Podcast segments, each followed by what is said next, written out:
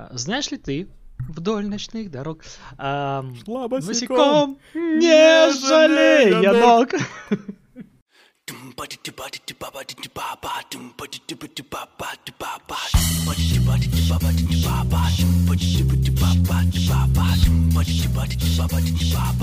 Начинаем. А, Раз, два, три. Доброго времени суток дорогие дамы и господа. Вы слушаете подкаст по четыре с половиной. С вами мы его записывающие и озвучивающие Леонид Саныч из Санкт-Петербурга. И Михаил Сергеевич из города Москвы. Если что, мы представляли только что друг друга, поэтому я Леонид Саныч, а он Михаил Сергеевич из города Москва. Все верно. В Москве появились слизни. Еще раз. Рассказываю. Значит, недавно прошла информация. Зачитываю. Экологи столицы встревожены вероломным нашествием лузитанских слизней. Вы наверняка обратили на них внимание, прогуливаясь в парке. Яйца гигантских слизней, скорее всего, завезли случайно вместе с грунтом и растениями из Европы. Склизкие бандиты с упоительным наслаждением наносят сильный вред родным лугам, садам и огородам. Инвазивный вид не является для наших хищников привычной жертвой, и поэтому он быстро размножается. Ботанический сад МГУ, пострадавший от атаки завоевателей, официально рекомендует по возможности собирать слизней в емкости с солью. Строго не рекомендуется брать их голыми руками, велик риск подцепить паразитов. Для быстрой поимки можно использовать блюдечки с пивом, которые слизни очень любят, напиваются им до пьяна, и потом в беспомощном состоянии валяются рядом, чтобы их собрали. Как изменился парк Горького при Собянине. Блин, вот, вот просто, понимаешь, я когда прочитал эту новость, я понял, куда мне утилизировать очень херовый газе. О, слушай. Нет, причем смотри, это будет очень индикаторно. Если они не станут его пить, ты можешь понять, что если даже луизианский слизень не пьет его, то Ми- Миша, ты все-таки не справился. А, но я, кстати, нашел выход из ситуации. Я договорился с э, отцом своей подруги, который занимается самогоноварением. Самогона. А, мы с ним на следующей неделе собираемся и будем перегонять это пиво во что-то, может быть, более удобоваримое. О, класс, супер. Да, по- посмотрим, что из этого получится. Он сказал, что вряд ли это будет что-то вообще питкое. Я сказал, ну, хрен с ним, даже если это будет не питкое, то можно пустить на тот же самый санитайзер в домашних условиях. Кстати, да. Я видел замечательно в магазине Leroy Merlin стоял самогонный аппарат, на котором было написано «Дистиллятор для производства антисептик».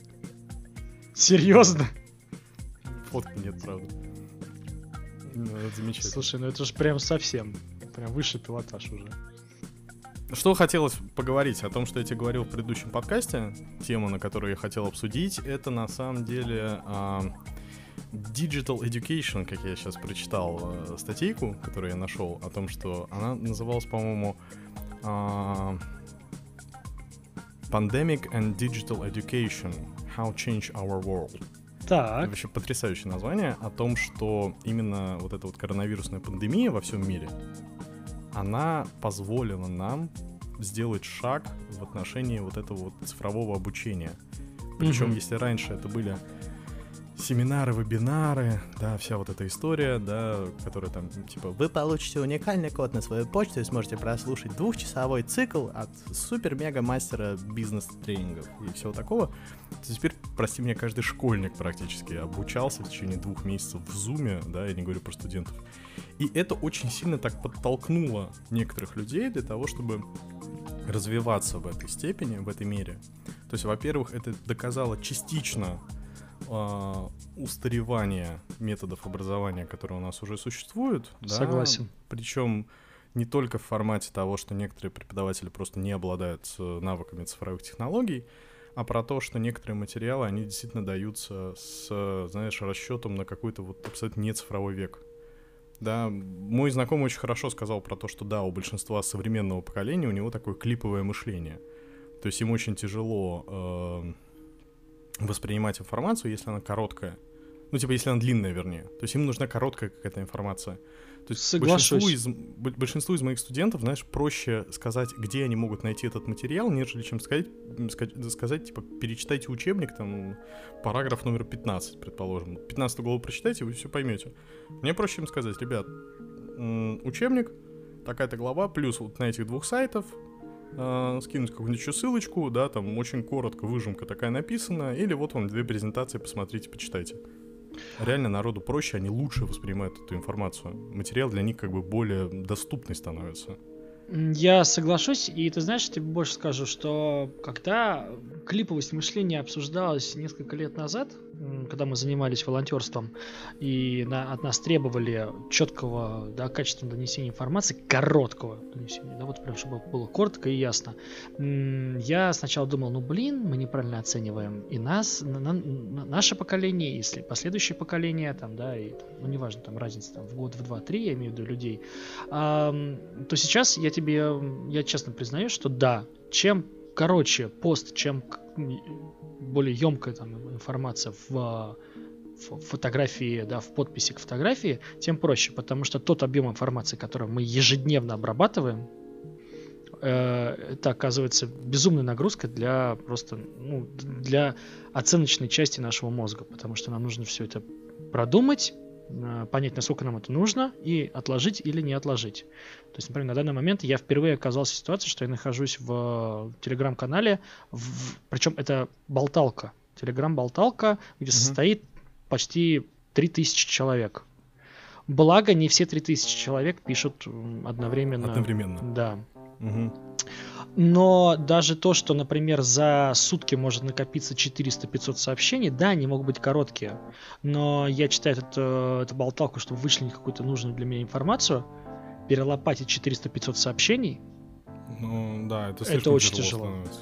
И с другой стороны, ты понимаешь, что это живое общение, в котором ты можешь задавать вопросы и получать информацию, не облегчает. Потому что все равно приходится вручную все это перелопачивать и искать. Поэтому я с тобой соглашусь, и я даже больше скажу, я был бы рад на самом деле, если бы многие предметы в медицинском институте, да, давай будем говорить все-таки про то, что нам с тобой ближе, преподавались бы удаленно. Физика, например, та же самая. Медицинская психология. информатика. А, медицинская информатика, психология, SPSS тот же самый, я не помню, куда у нас входил, кстати. Чего? SPSS, это статистика. А, программа, ну, статистическая да, программа.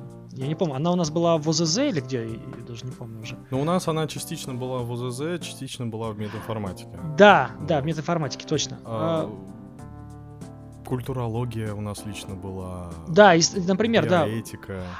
Политология. Вот, да. То, что раньше... Очень короткий курс то, что раньше называлось историей КПСС, который теперь стал, КПСС, да, да, да, который да, стал да, теперь по политологии. О, курс у вас был короткий, у нас был, по-моему, семестр или два вообще. Нет, слушай, у нас политология входила в курс, в курс культурологии и истории медицины, который суммарно шел у нас, по-моему, год, два семестра. Но у нас, получается, история медицины почти семестр, а второй семестр — это культурология, политология, это первый курс был. Ну, это была история, я говорю, такая, знаешь, из разряда мы пришли, нам говорят, вот, ребят, вы живете в городе Санкт-Петербурге. Кто не из Петербурга? Там подняли руку.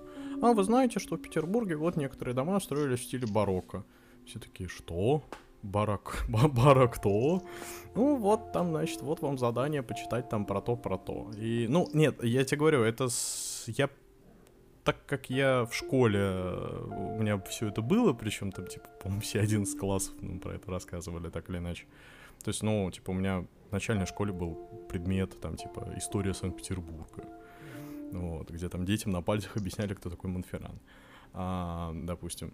Не, просто э, вот такие предметы серьезно перевести в дистанционку, э, на мой взгляд, они даже, знаешь, удобнее для освоения. Согласен. То есть, во-первых, у тебя не создается вот этого негативного ощущения, что ты приехал, тебе сейчас будут что-то там рассказывать, и тебе, как бы, возможно, это тяжело воспринимать. Но тебе просто несколько проще становится от того, что вот тебе скинули электронные материалы, прочитай, знакомься. Я не спорю с дистанционным обучением, я сам в этом преподавал, и я вижу огромное количество проблем для преподавателя, а именно отсутствие... Фидбэка. Да, отсутствие фидбэка. Ты абсолютно не видишь, да, студентов, ты, потому что мы вообще занимались сейчас программой Discord, который чат, чат для геймеров, да, и у меня получалась вот эта вот абсолютнейшая шизофрения, когда я сижу в комнате, понимаешь, перед микрофоном, и такой, ребята, скажите, а какое заболевание вызывается при помощи, там, я не знаю,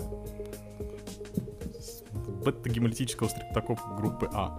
Вот где чаще всего, в каком органе она сидит, понимаешь? И дальше такая абсолютная тишина. И я такой, что здесь, ну, ребят, серьезно, ну, сами подумайте, ну, вот какое заболевание, какая девочка такая? Ангина. Я говорю, да, правильно. Ну, серьезно, вот это ощущение Даша путешественница, потому что, ну, я тебе рассказывал, это мой любимый термин, когда да, я студентам да, да. что-нибудь рассказываю, там, перед экраном в учебной комнате, что типа, а как вы думаете, вот это что за часть черепа? Такая тишина, я говорю, правильно, это вот эта часть черепа, как вот в мультике Даша путешественница, понимаешь, когда так, куда пошел жулик? Налево! И такой, типа, вау, супер, мы угадали. Не, на, ну, понимаешь, вот при всем при этом, на мой взгляд, это, по-моему, единственный минус, потому что, я не спорю, в медицинском вузе есть огромное количество предметов, которые нельзя дистанцировать. То есть это должен быть контакт с пациентом, ну, это конечно, да. да, какая-то вот прикладная история. Но при этом есть огромное количество предметов, которые вот должны быть дистанционными, могут быть дистанционными без потери ущерба. А, скажи... Я не про лекции. Причем да, я понял. У меня к тебе такой вопрос. Какое максимальное количество времени ты тратил на передвижение между кафедрами? А, студентом будучи? Да, конечно. Два часа. Два часа. Это было максимально. Два часа это, это самые вот самые дальние базы до, скажем так, вуза, где у нас была лекция. Просто я к тому, что, например, мы могли в среднем потратить где-то полтора часа на первом курсе для передвижения между кафедрами. При этом закладывалось почему-то час 15. А, чтобы ты понимал, да, то есть мимо, помимо того, что нужно как-то переместиться из одного конца Москвы в другой, а надо было еще где-то хотя бы перекусить, потому что это было, ну, понятно, все на бегу. И а, вот первый там курс 2, это мы реально мы тратили большую часть времени именно на передвижение между кафедрами. И я считаю, что, например, тот же самый английский язык, да почему бы его не перевести реально в, вот, в видеоформат? Ну, серьезно, как бы... А, да. Э, давайте, хорошо, не вопрос. Э, если мы будем говорить о том, как вообще строится занятие того же самого медицинского английского языка, э, мы упремся в то, что по большей части это прочитайте текст, переведите, э, акцентируйте внимание на тех-то, тех-то словах, которые для вас незнакомы, и типа все не о каких там, например, диалогах, как это было у меня там в школе, в первом, которой я учился с углубленным изучением языка. То есть мы постоянно какие-то диалоги на подготавливали на каждое занятие. Здесь такого не было. А, если мы говорим о том, что вообще в принципе мы приходим к тому, что как бы не хотелось кому-то там из вышестоящего руководства модифицировать образование, то оно, оно все равно происходит благодаря даже то, то же самое, тому же самому коронавирусу. То есть частично надо уходить на дистанционное обучение, частично нужно модифицировать э, преподавание и информацию, которую нам дают, и делать акценты на то, что действительно будет уже важно. Э, окей, хорошо, например, я не знаю, как в Петербурге, в Москве шестой курс превратили типа в субординатуру, если я не ошибаюсь. То есть грубо говоря, ребята подготавливаются к сдаче аккредитации, у них какие-то предметы остаются, но все равно это уже не, не чисто шестой курс, как, например, мы повторяли, да? То есть у нас, по-моему, пятый-шестой курс был повторение того, что мы прошли когда-то там. За, за предыдущие шесть лет, да? Да, 5, в предыдущих да. сериях. Да. Моя любимая фраза, то есть, там, например, семестр ты изучала акушерство и гинекологию, на шестом курсе тебе дают две недели. Такие, зачем, зачем-то, не, непонятно, зачем было это. Вроде как уже прошли, но, пожалуйста, еще раз. При этом, например, та же самая э, анестезиология реанимация, в принципе, просто два, две недели. И ты приезжаешь, например, то есть первую неделю тебе читают лекции, на которых абсолютно старая информация, э, типа вы все равно ни хрена не будете этим заниматься, поэтому вот такие-то растворы уже не используются. А зачем мне это? А приезжаешь на практическое занятие, вот вам куклы, вы все равно не будете реаниматологами, ну хотя бы научитесь делать прием Геймлиха и ты неделю ездишь через... Я реально ездил как бы с э, востока на запад Москвы, тратил на это примерно 2.10 То есть мне надо было быть к 8 утра на занятие, я выходил, получается, там в 5.50. Mm-hmm. К 8 приезжал на занятия, а, изучал прием Геймлиха и на этом заканчивал занятие. Все. Ну, то есть вот это так строилось. Слушай, ну у меня на самом деле на шестом курсе... О, Извините, я сейчас перебью. Кто не знает прием Геймлиха, это когда тебе нужно из дыхательных путей удалить э, народный предмет, который туда попал. То есть если человек подавился и вдохнул что-то жесткое, то нужно сдавить ему грудную клетку под ребрами, чтобы вытолкнуть этот предмет. Продолжаем, извини, Лень. Да, из-за резкого сокращения диафрагмы поток воздуха резко это все дело, плюс открываются дыхательные пути, это все выходит. А, у меня была похожая история 11 семестр, это получается осень э, шестого курса, когда я ездил с комендантского, ну то есть севера города на юг в Колтуше, который считается типа вот пригородом. А, в Колпино, Колпино, Колпино да, в Колпино, в Колпинскую больницу, и там наши занятия проходили в рамках того, что э, так, шестой курс, да, угу, понятно. Вы что-нибудь знаете про аппендицит? Да, знаем. Что вы знаете про аппендицит? Ну, воспаление червообразного отростка, его надо удалять. Угу. Ну, вы знаете, в принципе. Ладно, хорошо. Если получится, я вас отведу в операционную, пока что посидите здесь в учебной комнате. Преподаватель уходит. Через два часа приходит такой. Ах, классный был аппендицит. А, о, вы еще здесь? Ладно, окей, давайте завтра поговорим про перелом ноги. Мы такие, в смысле перелом ноги? Что, ну, типа, перелом чего? Он такой, перелом ноги. Все, давайте, до завтра. И ты выходишь, то есть у тебя пара начинается в 8.30, угу. да, то есть я выезжал там тоже где-то, знаешь, так, типа, в 6.30 для того, чтобы доехать. А, ты выходишь с базы где-то там в 10.45, такой вот, типа, абсолютно два бесполезных числа твоей, часа твоей жизни, в которых ты ничего не узнал, и ты такой, хм, интересно, у меня получается, что лекция у меня начинается в 2 часа. У меня есть 4 часа для того, чтобы из Колпина добраться до города и там еще что-то сделать. А может быть ситуация абсолютно наоборот, когда у тебя тоже максимально удаленная база от вуза, где у тебя идет лекция, и ты заканчиваешь, потому что это была очень классная пара, ты заканчиваешь в 13.40, лекция начинается в 14.15, а физически тебе ехать между этими двумя базами 45 минут, даже если ты на своей машине будешь нарушать, как бы ехать там вот Все максимально. Правила, да да, да, в стиле фильма «Такси», понимаешь, я все равно не успею туда. Вот, вот вообще никак. На метро тем более. Ну, Хоть это и одна ветка, потому что метро там это вот как раз эти 45 минут. Ты опаздываешь на лекцию, тебе говорят, хм, вы пропускаете лекцию, мы поставим вам неявку, потом будете отрабатывать. И ты начинаешь сидеть и думать, что, типа, блин, отработка лекции — это на самом деле одна из самых странных тем в моей жизни. Да. Потому что у вас были отработки? Э, как вас проверяли на лекциях? Um, ну, давай так, начнем с того, что как проверяли моих одногруппников, потому что я был старостой. Поэтому... Ты, да. ты человек с властью. Ну, такой себе властью. Нет, я никогда этим не пользовался, но как бы проверяли. Ну, да, могли поднимать по, по поголовно, типа встаньте uh-huh. и так далее. Вот, тогда начиналась вот эта вот договоренность, что типа давайте там переместимся как-то по залу, если зал был более-менее закрытый, то есть низ, да, ноги было не видно, то там кто-то переползал, как тарака. То есть, знаешь, объявляет там типа 78-я группа, 78-я группа встает, так пока, пока препод, значит, начинает там типа посчитав по головам, садитесь, все сели, так по всему залу. Опа, переместились там 79-я группа. Опять те же люди встают только в разных концах зала, там других уже. А, либо так, либо передавали... Ну, самый дурацкий был способ это передать бумажки. Сдача бумажек. Да. Вот, там подделали, да. почерк подделать было вообще на раз-два, там 3-4 почерка у каждого студента всегда существовали. А, какие еще были? Да, в принципе, все. То есть либо по головам, либо там по спискам и все. У нас просто, я как человек, который был по ту сторону баррикад, я был человеком, который собирал, а потом проверял эти бумажки уже по своему предмету, вот. Э, Причем в какой-то момент я решил о том, что я привлеку, ну, моя задача была в том, что я эти бумажки собираю, и потом я их вношу в экселевскую табличку. Uh-huh. То есть, типа, переписываю с бумажек. Я в какой-то момент занялся замечательным таким семейным вечером а, то есть я приносил эти бумажки домой, и у меня, значит, вся семья сидела и раскладывала их. было очень смешно, когда мы угорали над девушкой по фамилии Кузьмич, вот, а, у которой все лекции был чужой почерк.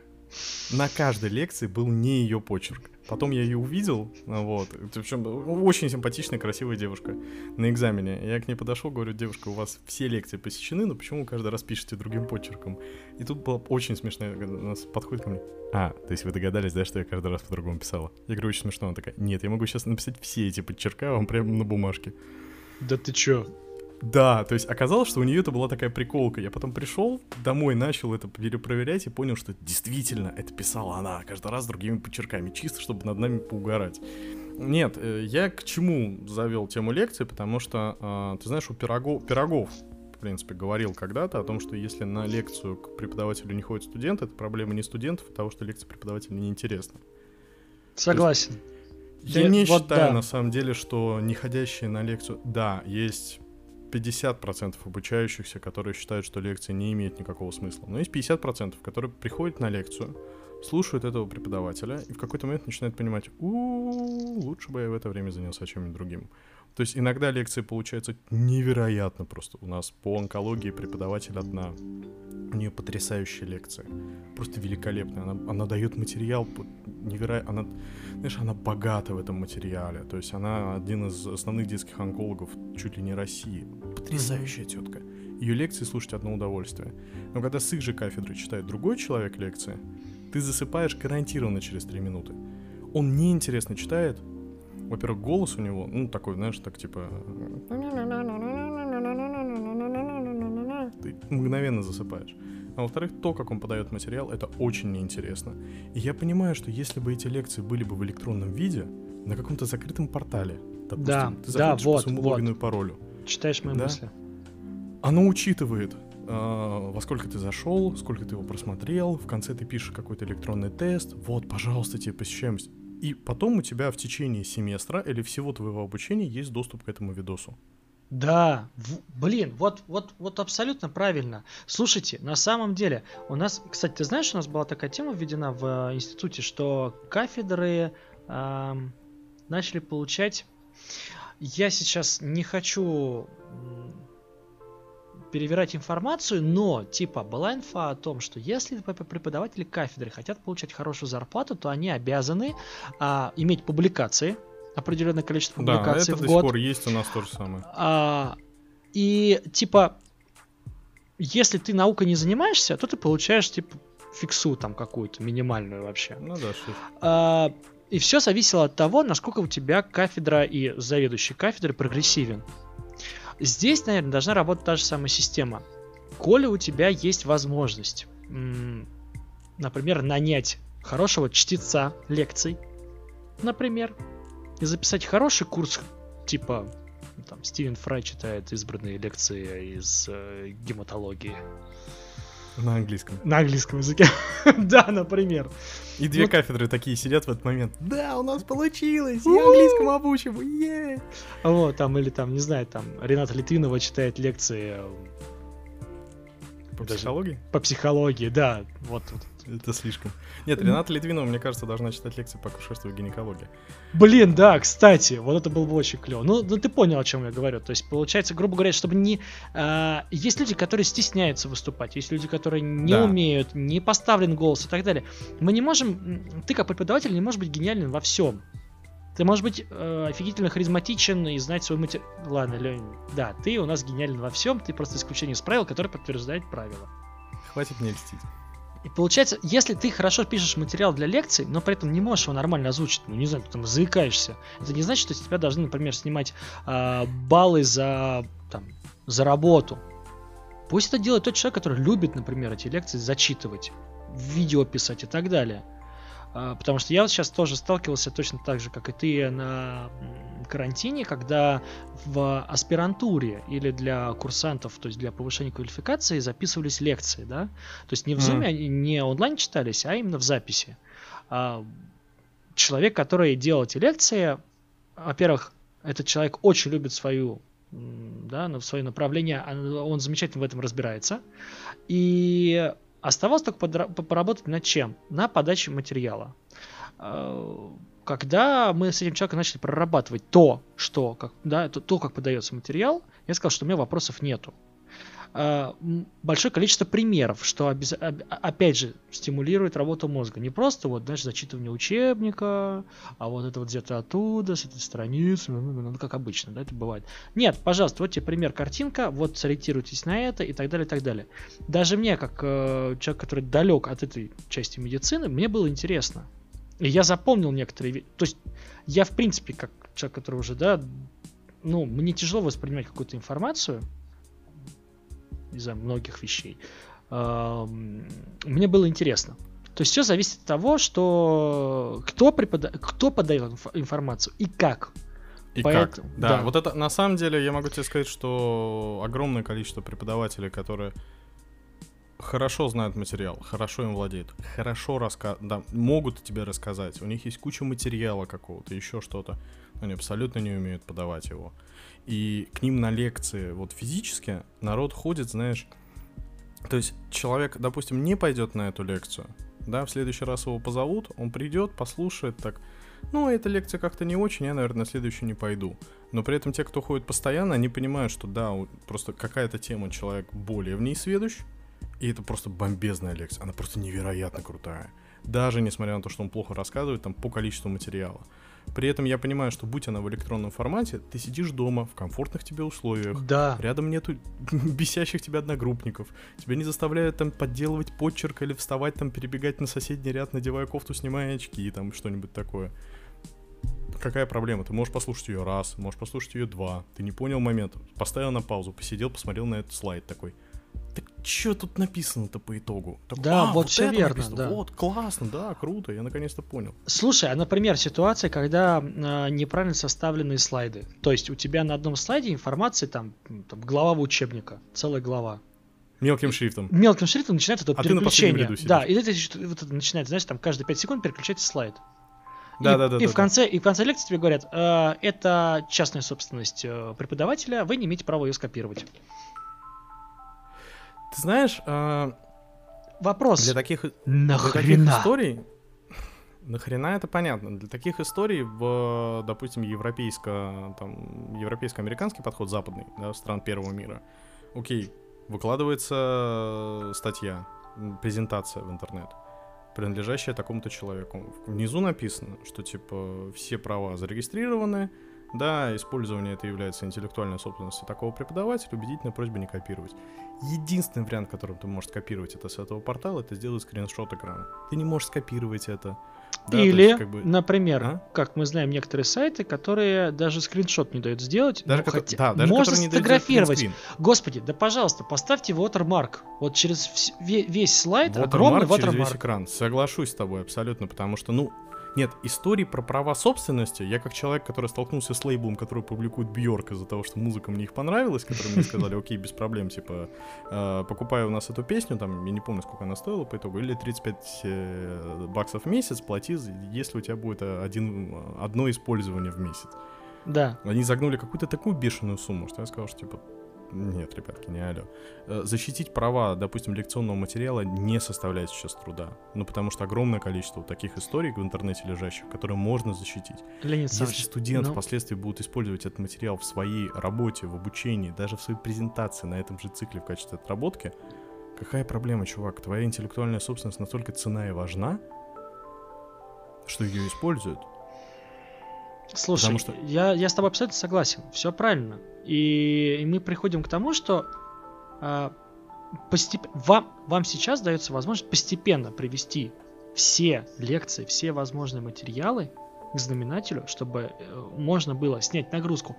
Давай даже так. М- не всегда удобно преподавателям, особенно на кафедрах, которые занимаются именно лечением пациентов, да, то есть это... На клинической кафедре. Клинической кафедре, да, то есть это там что, пропедевтика, это та же самая там хирургия, а, терапия ну, и так ну, далее. понятно, да. Вырваться, да, во время, опять же, а ты помнишь, да, что мы с тобой ходили на занятия, это с 8 утра там до там, 12 до 14 часов дня, это когда идет основной прием пациентов, осмотр, сбор анализов, сбор анамнеза, оценка ситуации и как бы, да, дальнейшая тактика Операция, ведения. Да там, или операция, не операция, неважно. То есть получалось, что мы, мы да, если это хирургическая кафедра, мы приезжали, сидели, ждали, когда преподаватель выйдет из операционной.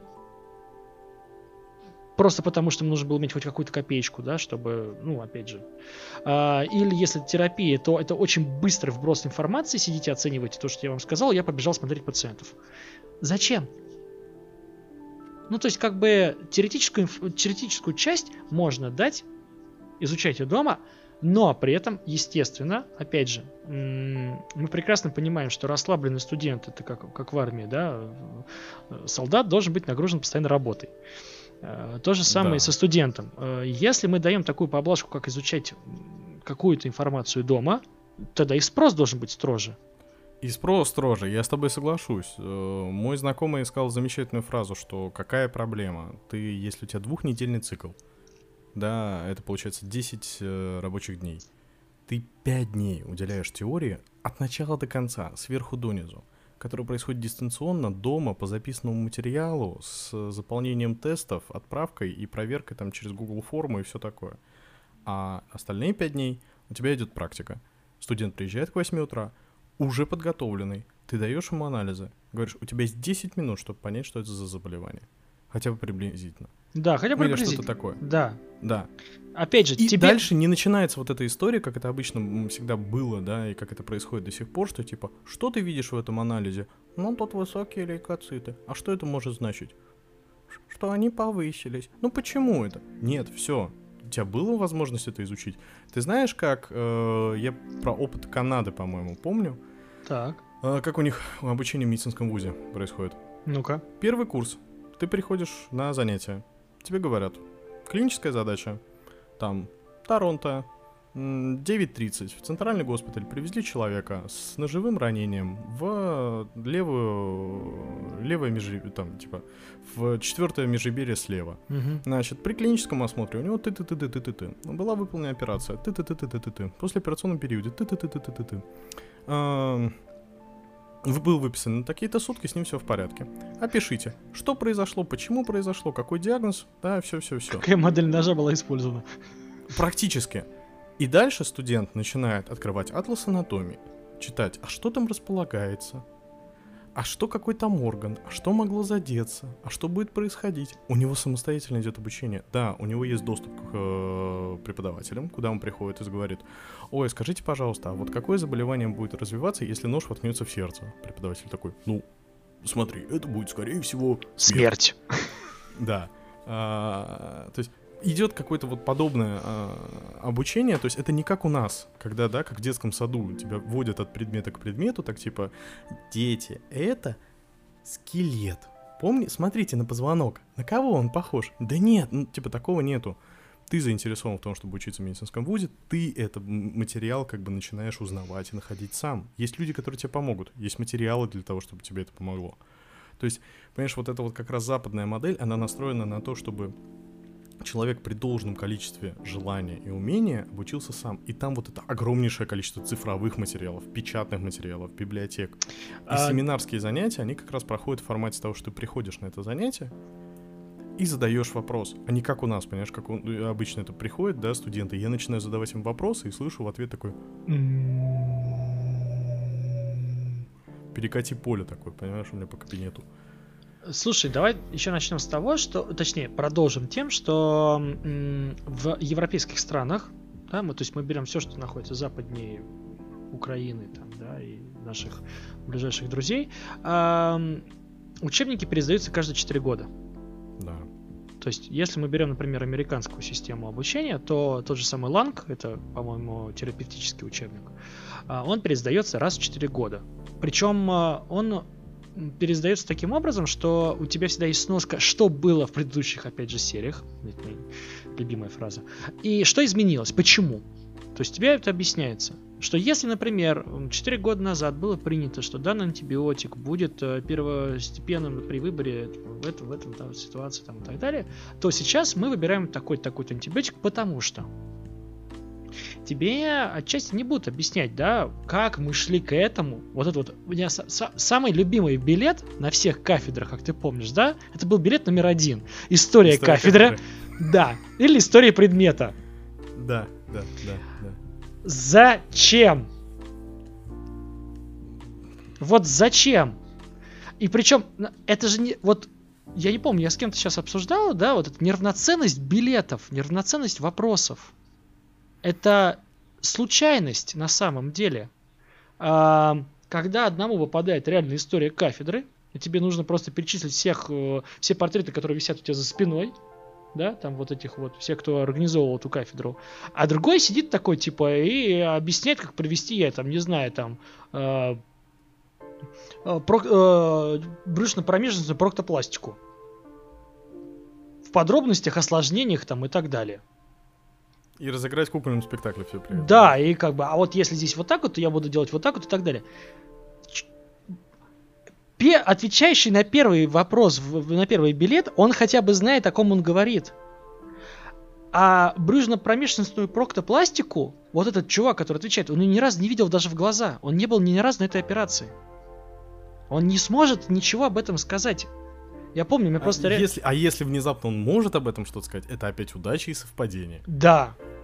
да. Просто потому, что, возможно, он э, был на кафедре оперативной хирургии э, педиатрического да, института. Не делаем это. Брюшно-промежностная проктопластика это не особо наша тема. Нет, смотри, э, разговор о том, что, во-первых, ты согласен, что некоторые предметы стоит переводить на дистанционку? Естественно. И некоторые все-таки вещи э, у нас за счет короны мы все-таки начали, ну, кроме доставки, как мы говорили в предыдущих подкастах, которая улучшилась, да, э, для... Давай так, я поставлю вопрос следующим путем. Как тебе кажется, вот эта коронавирусная пандемия для образования, в первую очередь медицинского, но и вообще для образования, она все-таки оказалась полезной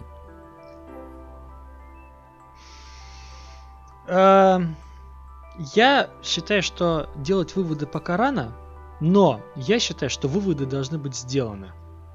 Сто процентов. И выводы... Ну, что должны... что-то все-таки сдвинется. Э, я надеюсь на это. Э, любой кризис, причем неважно с каким плюсом, кризис это вещь, которая не имеет знака. Она может быть как положительным, так и отрицательным. Э, он всегда что-то меняет. И касаясь того, чем мы занимаемся с тобой, да, напрямую или косвенно, должны быть изменения. Если, э, как мы с тобой знаем, да, гора не идет к Магомету, то Магомед идет к горе. Если система многие года не менялась, значит должно произойти что-то извне такое, что эту систему поменяет. Я очень надеюсь, что действительно будут лекции в онлайне, потому что на самом деле я бы даже бы денег заплатил за хорошие лекции, там, первых курсов, чтобы просто посмотреть, вспомнить э, с э, адекватной подачей материала ту же самую там нормальную физиологию, там патанатомию, патфизиологию, посмотреть просто, потому что действительно очень интересно и э, это всегда полезно для любого врача. Если этого не произойдет, ну мы с тобой прекрасно понимаем, что надеяться мы можем на все что угодно, но, к сожалению, как это часто бывает, инициатива гниет на корню. Как только мы забудем о том, что был коронавирус и вообще была пандемия, мы вернемся к тому, что было. Вот, поэтому мне остается только надеяться, э, и остается надеяться на то, что будет какое-то изменение в мозгах ведущих вузов страны, и это даст толчок к тому, что типа, а вот круто учиться в институте, на котором ты не тратишь время на дорогу, ты не тратишь время на эм, там на лекции преподаватели, которых не готовы читать эти лекции, а ты будешь вот типа в прогрессивном каком-то вузе. Вот это только, только вот это сдвинет. Мы работаем на рейтинг и на хайп. Все. Это моя мысль. Мы, мы это кто? Мы, имеется в виду вузы. Мы же всегда боремся за рейтинг. Вот эти вот угу. там 5100, там вот эти вот всякие рейтинги были. Мы же должны быть там прям вот, вот во главе, прям вот вообще мы должны быть лучше всех. Так делайте это 100 лучше. лучших вузов мира? Да, да, да, да, да, вот это вот. А, так делайте, пожалуйста, вперед из песней. Пишите, записывайте лекции. Давайте возможность студентам не тратить время на дорогу и возможность изучения информации дома. И, и опять же не тратить... Обновляйте раз в год лекции. Никто не заставляет. Пожалуйста, это очень просто. Преподаватель сел, потратил один день в году перезаписав свою лекцию по своей же теме, например, если он это может сделать, новую информацию прочитав на том же PubMed там, или где-то еще, неважно. И все, пожалуйста, обновленная информация. Даже учебник пересдавать не надо. Согласен, согласен, действительно была бы идеальная штука. Но смотри, по-хорошему, для того, чтобы все это действительно у нас получилось, нам, скорее всего, может с тобой помочь комбинированная векторная вакцина для профилактики коронавирусной инфекции, вызванной вирусом SARS-CoV-2 ГАМ-ковид-ВАК, выпущенная НИЦЭМ имени НФ Гамалеи, Минздрава России. Вакцина от короны, выпущенная э, центром Николая Федоровича, если мне не изменяет память, да, Николая Федоровича Гамалея. А, твое отношение? Что ты думаешь по поводу нее? Как и все, что крутится вокруг ковида, мне кажется, мы, мы гонимся за тем, чтобы да, быть первыми. Мы, мы, мы, мы, мы стараемся в этой гонке постараться обогнать всех с учетом абсолютного неумения пиариться. Причем самое смешное, что игра это выглядит вот как это «Догони меня, кирпич». Догони меня. Ну да, да, догони меня. Вот кирпич, по-другому это никак не выглядит. А я не хочу ничего сказать. Я далек от, как бы, от вакцины производства и от э, инфекционного, да, инфекционных отделений, вообще работы с инфекционными больными. Эм, но мне кажется, что... Точнее, мне даже казаться не будет. Я просто знаю, что чтобы дальше продолжать работать с пациентами в моей больнице, я обязан буду привиться. А других вариантов у меня не будет. Я обязан буду привиться э, потому что мы все прекрасно понимаем, что э, данная вакцина одни из первых, кто ее получит, это будут врачи, которые косвенно или напрямую будут работать с э, вирусными заболеваниями. Вот мне кажется, на самом деле все врачи будут первыми, потому что это замечательная история про третий этап испытания этой вакцины, потому что второй этап на маленькой группе пациентов уже прошел. Они подтвердили его безопасность, поэтому они собираются начинать третий этап. И опубликовали то, что эта вакцина там, станет доступна, по-моему, там, с середины или с сентября, или с начала октября. Потому что мне кажется, что третьим этапом как раз станем мы с тобой. Мы опробуем эту вакцину, посмотрим, какие у них есть побочки, не побочки, плюс огромное количество студентов медицинских вузов. Пожалуйста, откатывайте на них. Врачи имеют контакт с пациентами. Почему бы и нет? Посмотреть на эффективность. Да. Я на самом деле, я почитал про центр Гамалеи. Ну вот. Э, Гамалея. Это не склоняемая фамилия. Да. Э, Слушай, ты знаешь, э, дико интересная история, потому что если смотреть на публикации того же самого PubMed, угу. у них есть большое количество очень мощных публикаций, что типа никто не смог, а мы смогли, и все в мире такие, о, да, блин, слушайте, они смогли прям, о, это хорошая история получилась. Сейчас на фоне коронавируса мое личное мнение, что да, окей, пытаются сделать максимально хорошо, но Понимаешь, это в любом случае звучит и выглядит так, как будто, а вот смотрите, а вот мы смогли, а вот мы придумали. И, на что большинство людей воспринимает это так, подождите, почему во всем мире никто ничего не придумал и не сделал, а вы сделали? Вот, есть, и вот, вот, вот согласен, да. И непонятная история. Либо э, наши наконец-то смогли, опередили, сделали все хорошо. И, такие, опередили кирпич? Да, да, да, да, да. То есть мы, мы наконец-то догнали кирпич. А, или кирпич догнал нас. Да. А все остальные пока еще не могут этого сделать потому что это абсолютно непонятная история. То есть, на самом деле, мне кажется, что, скорее всего, она будет эффективна, потому что устойчивого иммунитета на, на коронавирус уже нет. Но его все не будет, потому что говорят, это вирус. Да, все исследования говорят, что максимально уст- длительной устойчивости не будет, скорее всего, организм. Ты все равно будешь болеть, но просто в более легкой степени, потому что, да, антитела уже будут хоть какие-то, да, как все же, те же самые прививки вакцинации направлены на то, чтобы дать организму возможность сильнее реагировать на это дело именно в защитных э, моментах. То есть организм лучше защищается, потому что знает, что это за инфекция. То есть частично антитела уже сформированы, а не как это вот типа с короной, что это прям сразу приводит к такой дестабилизации состояния и все не... происходит огромное количество осложнений. А, ты знаешь, мне почему-то кажется, что коронавирусная вакцина вот это позволит ослабить четвертую волну. Не третью, а скорее, потому что вот сейчас сентябрь-октябрь это будет вторая, за ней там где-то вот, мы в прошлый раз с тобой разговаривали насчет того, что вторая волна это будет где-то под конец сентября, Скорее всего, начало января-февраля это будет третья волна, и даже декабрь-январь это будет третья. И где-то точно так же февраль-март это долбанет четвертая. То есть с интервалом в месяц, потому что, ну, по крайней мере, в отношении России это так и будет.